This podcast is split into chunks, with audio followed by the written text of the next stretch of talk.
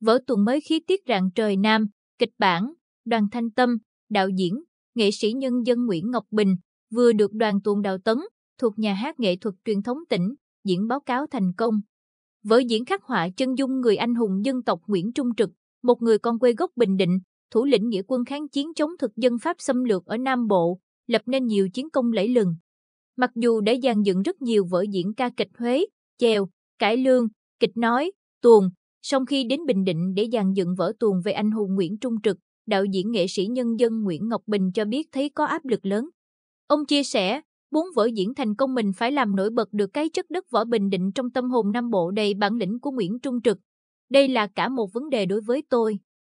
Dù vậy nhờ sự phối hợp chặt chẽ của ekip từ tác giả kịch bản đến họa sĩ, biên đạo múa cùng 19 nghệ sĩ, diễn viên của đoàn tuồng Đào Tấn, sau gần 2 tháng tập trung làm việc, tôi tạm hài lòng khi vở diễn thành công, tạo được ấn tượng tốt. Theo dõi vở diễn, khán giả đã bị cuốn hút ngay màn khai từ với đặc cảnh nhân vật Nguyễn Trung Trực nói lớn, hỏa hồng nhật tạo oanh thiên địa, kiếm bạc kiên giang khắp quỷ thần, rồi chỉ huy nghĩa quân tiến lên đốt cháy tàu hy vọng của giặc Pháp.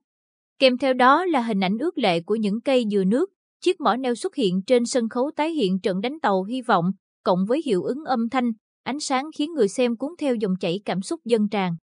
Nghệ sĩ nhân dân Nguyễn Ngọc Bình cho biết, để nêu bật được tinh thần oai linh lẫm liệt, khí phách hiên ngang, tài trí hơn người của anh hùng Nguyễn Trung Trực, tôi đầu tư nhiều lớp kịch với những đại cảnh.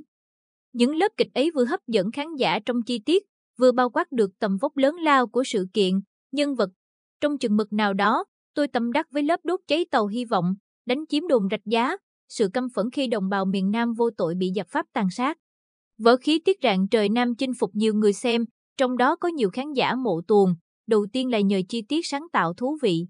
Đầu tiên là hình ảnh những cây dừa nước di chuyển liên tục trên sân khấu, tính động của hình ảnh gợi nhớ đến sông nước miền Nam vừa bao la êm đềm khi che chắn nghĩa quân, khi bao vây quân thù lại cuồn cuộn, dùng dập gấp gáp. Hơn nữa dòng chảy của hình ảnh còn gợi đến mối liên kết liền lạc với quê hương bản quán của người anh hùng thủ lĩnh nghĩa quân, xứ dừa Bình Định.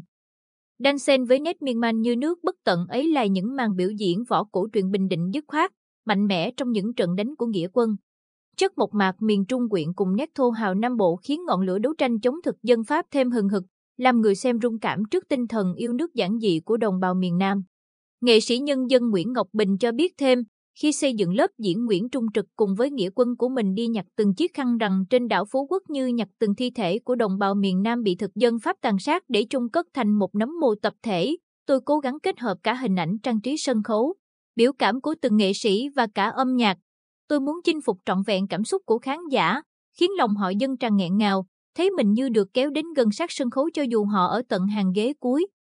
Đặc biệt, cuộc gặp gỡ của má hai, mẹ Nguyễn Trung Trực và Nguyễn Trung Trực trong nhà giam, ông muốn được mẹ ôm vào lòng và ru con như thuở còn thơ, được đặt vào không gian của những làn điệu hát ru bình định quyện cùng âm hưởng dân ca Nam Bộ, cùng với đó là lời thoại, diễn sướng.